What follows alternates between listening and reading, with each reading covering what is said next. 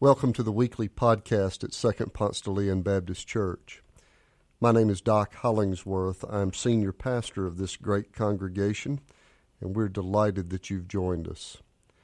Our prayer for you is that as you listen to this message, you might feel closer to God and closer to God's hope for you.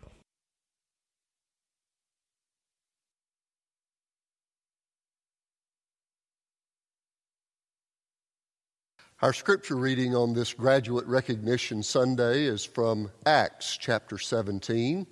I'll begin reading in verse 22.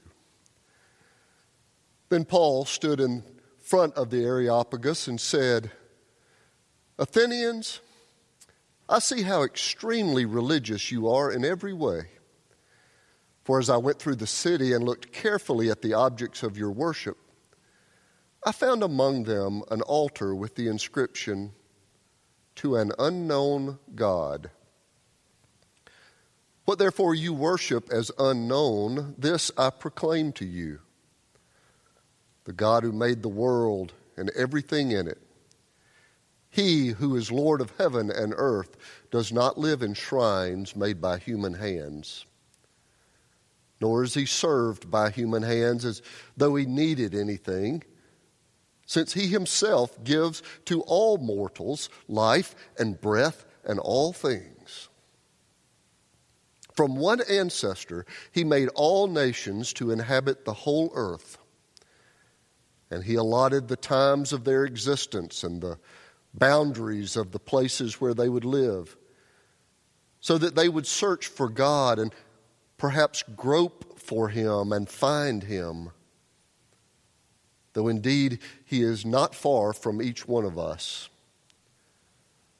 For in him we live and move and have our being, as even some of your own prophets have said. For we too are his offspring. Since we are God's offspring, we ought not to think that the deity is like gold or silver or stone an image formed by the art and imagination of mortals. While God has overlooked the times of human ignorance, now he commands all people everywhere to repent. Because he has fixed a day on which he will have the world judged in righteousness by a man whom he has appointed, and of this he has given assurance to all by raising him from the dead. Well, I want to add my congratulations to our graduates this year, all of you who are moving the virtual tassel. In spite of your disrupted plans and delayed celebrations and senior year disappointments, uh, your accomplishments need to be celebrated and celebrated by your church, and we do celebrate with you. Believe it or not, not all churches celebrate educational accomplishments, but we do celebrate with you. It's, it's true, not all pastors and all churches affirm the educational pursuit. Some hold up ignorance as kind of an ideal. In fact, my alma mater, Mercer University, was started as a school to educate men for the ministry because there was so much ignorance in the Baptist pulpit of the South. Yes, in 1833, they were only educating men for the ministry. But Jesse Mercer famously said, Lord, save us from an uneducated clergy. Well, our church stands in that educated tradition. But still, there is a strain of anti intellectualism alive and well in Baptist life. Some pastors think science is the enemy of faith, that learning takes us farther away from trust. When I was admissions director at the seminary at Mercer University, I would usually deal once or twice a year with some student who was dealing inside that tension. A student would come to me and say that, that his college professor had encouraged him to go to seminary and further his education, but that his home pastor urged him against it, said, Whatever you do, stay as far away as possible from the seminary. And the advice those pastors would give sounded something like this If you go to the seminary, they will confuse you with all kinds of questions. They'll require you to read liberal books, and before you know it, you will start to lose your faith. All you need in ministry is the Word of God. You need to stay close to the Word and pray, and God will give you the words that you need to preach. I do not in any way doubt the sincerity of those pastors. They are products of a different tradition. I just do not agree with them. I trust the Bible. I believe in prayer. But I also think that every calling is high enough, important enough to demand our best intellectual preparation. Regardless of her piety, I would not trust a Christian surgeon to take out my spleen if she had not been to med school. I believe that any vocational path demands our best efforts, our most rigorous preparation. Of course, college is not for everybody. A, a, call to be a plumber might involve a serious apprenticeship program. Every, year, General Motors, AT&T, IBM each spend more on education and training of their employees than the combined educational budget of all eight Ivy League universities. I'm just trying to make the case that one of the ways we honor what it means to be made in the image of God is that we push ourselves to do our very best, to prepare our very best, so that we might be blessings to the world. So, I applaud all of you who have uh, marked this great accomplishment this, this year. Jesus admonishes us to love the Lord your God with all your heart, with all your soul, with all your mind. Loving God with your mind suggests suggests to me that God is not all that crazy about ignorance. In Paul's sermon the, that I just read from, he calls the listeners to repent from ignorance. But as we'll see, there's more than one kind of ignorance. In our scripture for today, Paul is in Athens. That's Greece, not Georgia, but, but still, it's kind of a university town of sorts. He, he had been preaching in northern Greece, ran into some trouble up there, so he retreats to Athens, awaiting the arrival of his friends Silas and Timothy. And while he's waiting, Paul does some preaching, he does some sightseeing, he goes to the synagogue and the marketplace, goes almost every day to preach the resurrection. He tours the city while he's waiting. Athens is the cultural and intellectual city of the day. He sees all the signs of Athens' love of culture and learning and arts and intellectual pursuits. And he notes their, their special interest in religion. Paul is both impressed and distressed to see how much lavish attention is given to the worship of the Greek gods.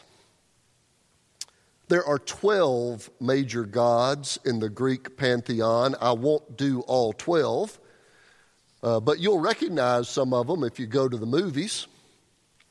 Zeus, the king of the gods, who rules from Mount Olympus, Poseidon, the god of the sea, Aphrodite, the god of love and passion, Hermes, the messenger god of travel and commerce and expensive scarves. Now, I made the last one up. Okay. But you see, this vibrant religious tradition created a God to worship and to appease for every area of life. commerce and love and war and travel and all the rest.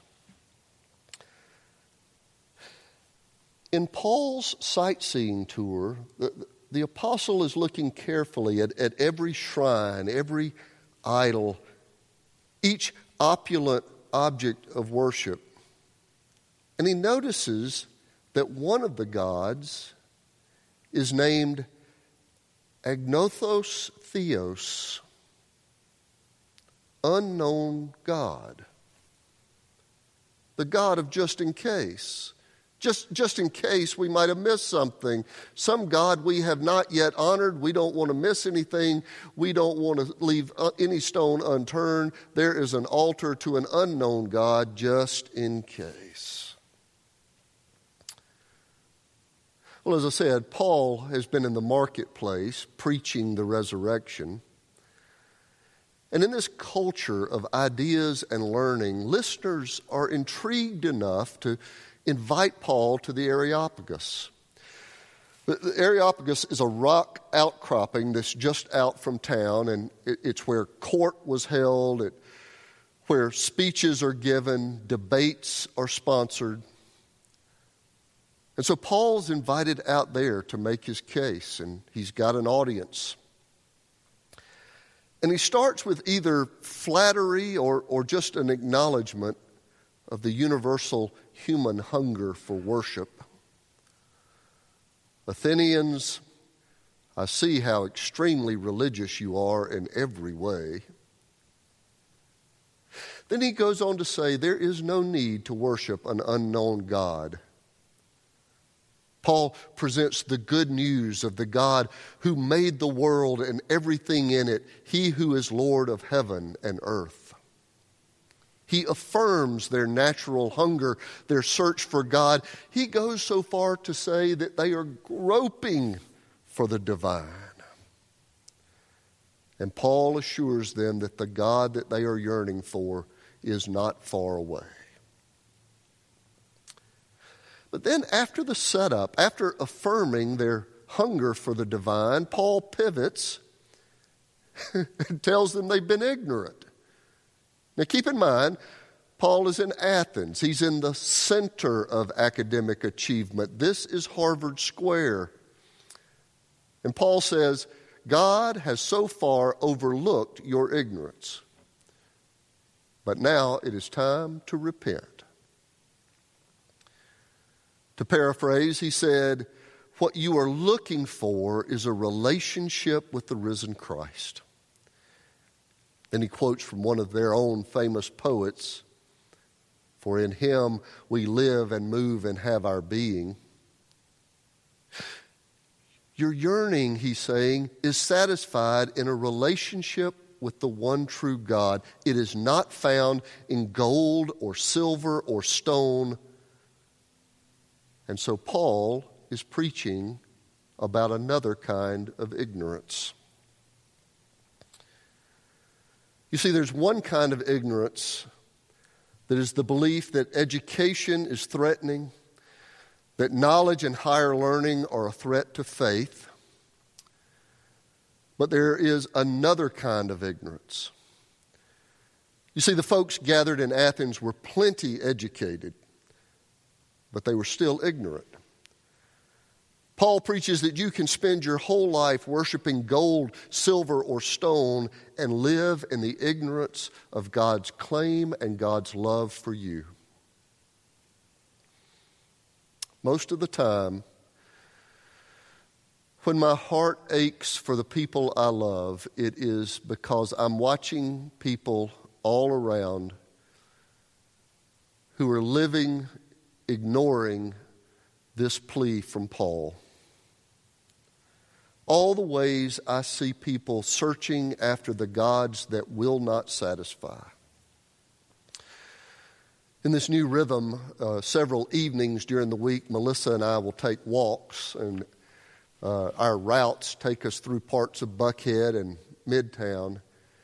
And it's been interesting to to walk slowly enough to see all of the commerce, all of the industry that is geared toward trying to help people who are groping for connection and fulfillment and meaning. And there's one more idol, and there is one more idol, and it doesn't work. There are still people who think that the satisfaction they're looking for is to be found in ideas and intellectual pursuits and philosophies of meaning. As I've said, I'm very high on education, but it will not follow the, high, the, the hollow place inside. Still more people are trying to fill that empty place by pursuing gold or silver or stone, or they buy stone and then upgrade to silver and then trade up for gold thinking somehow the next acquisition, the next accomplishment will satisfy.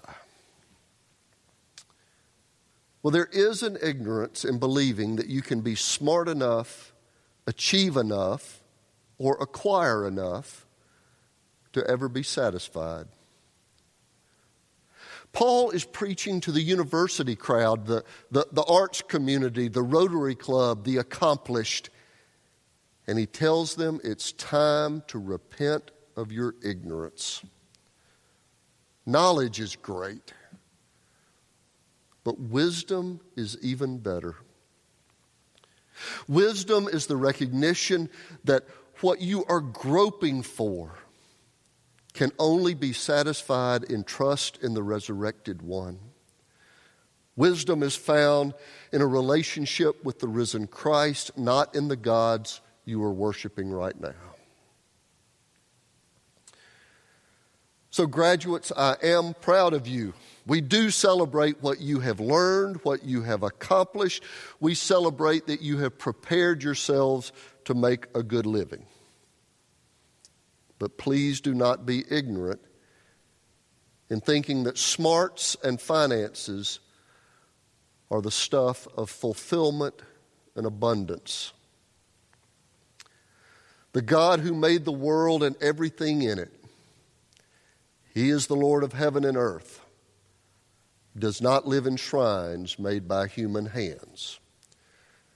So please, I beg you, do not be educated and ignorant. Be wise, searching for the love that you are looking for in Christ Jesus.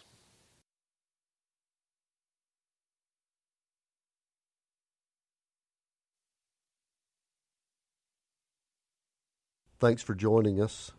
If you live in the Atlanta area or visiting Atlanta, come and worship with us in person on Sundays at Second Ponce de Leon Baptist Church.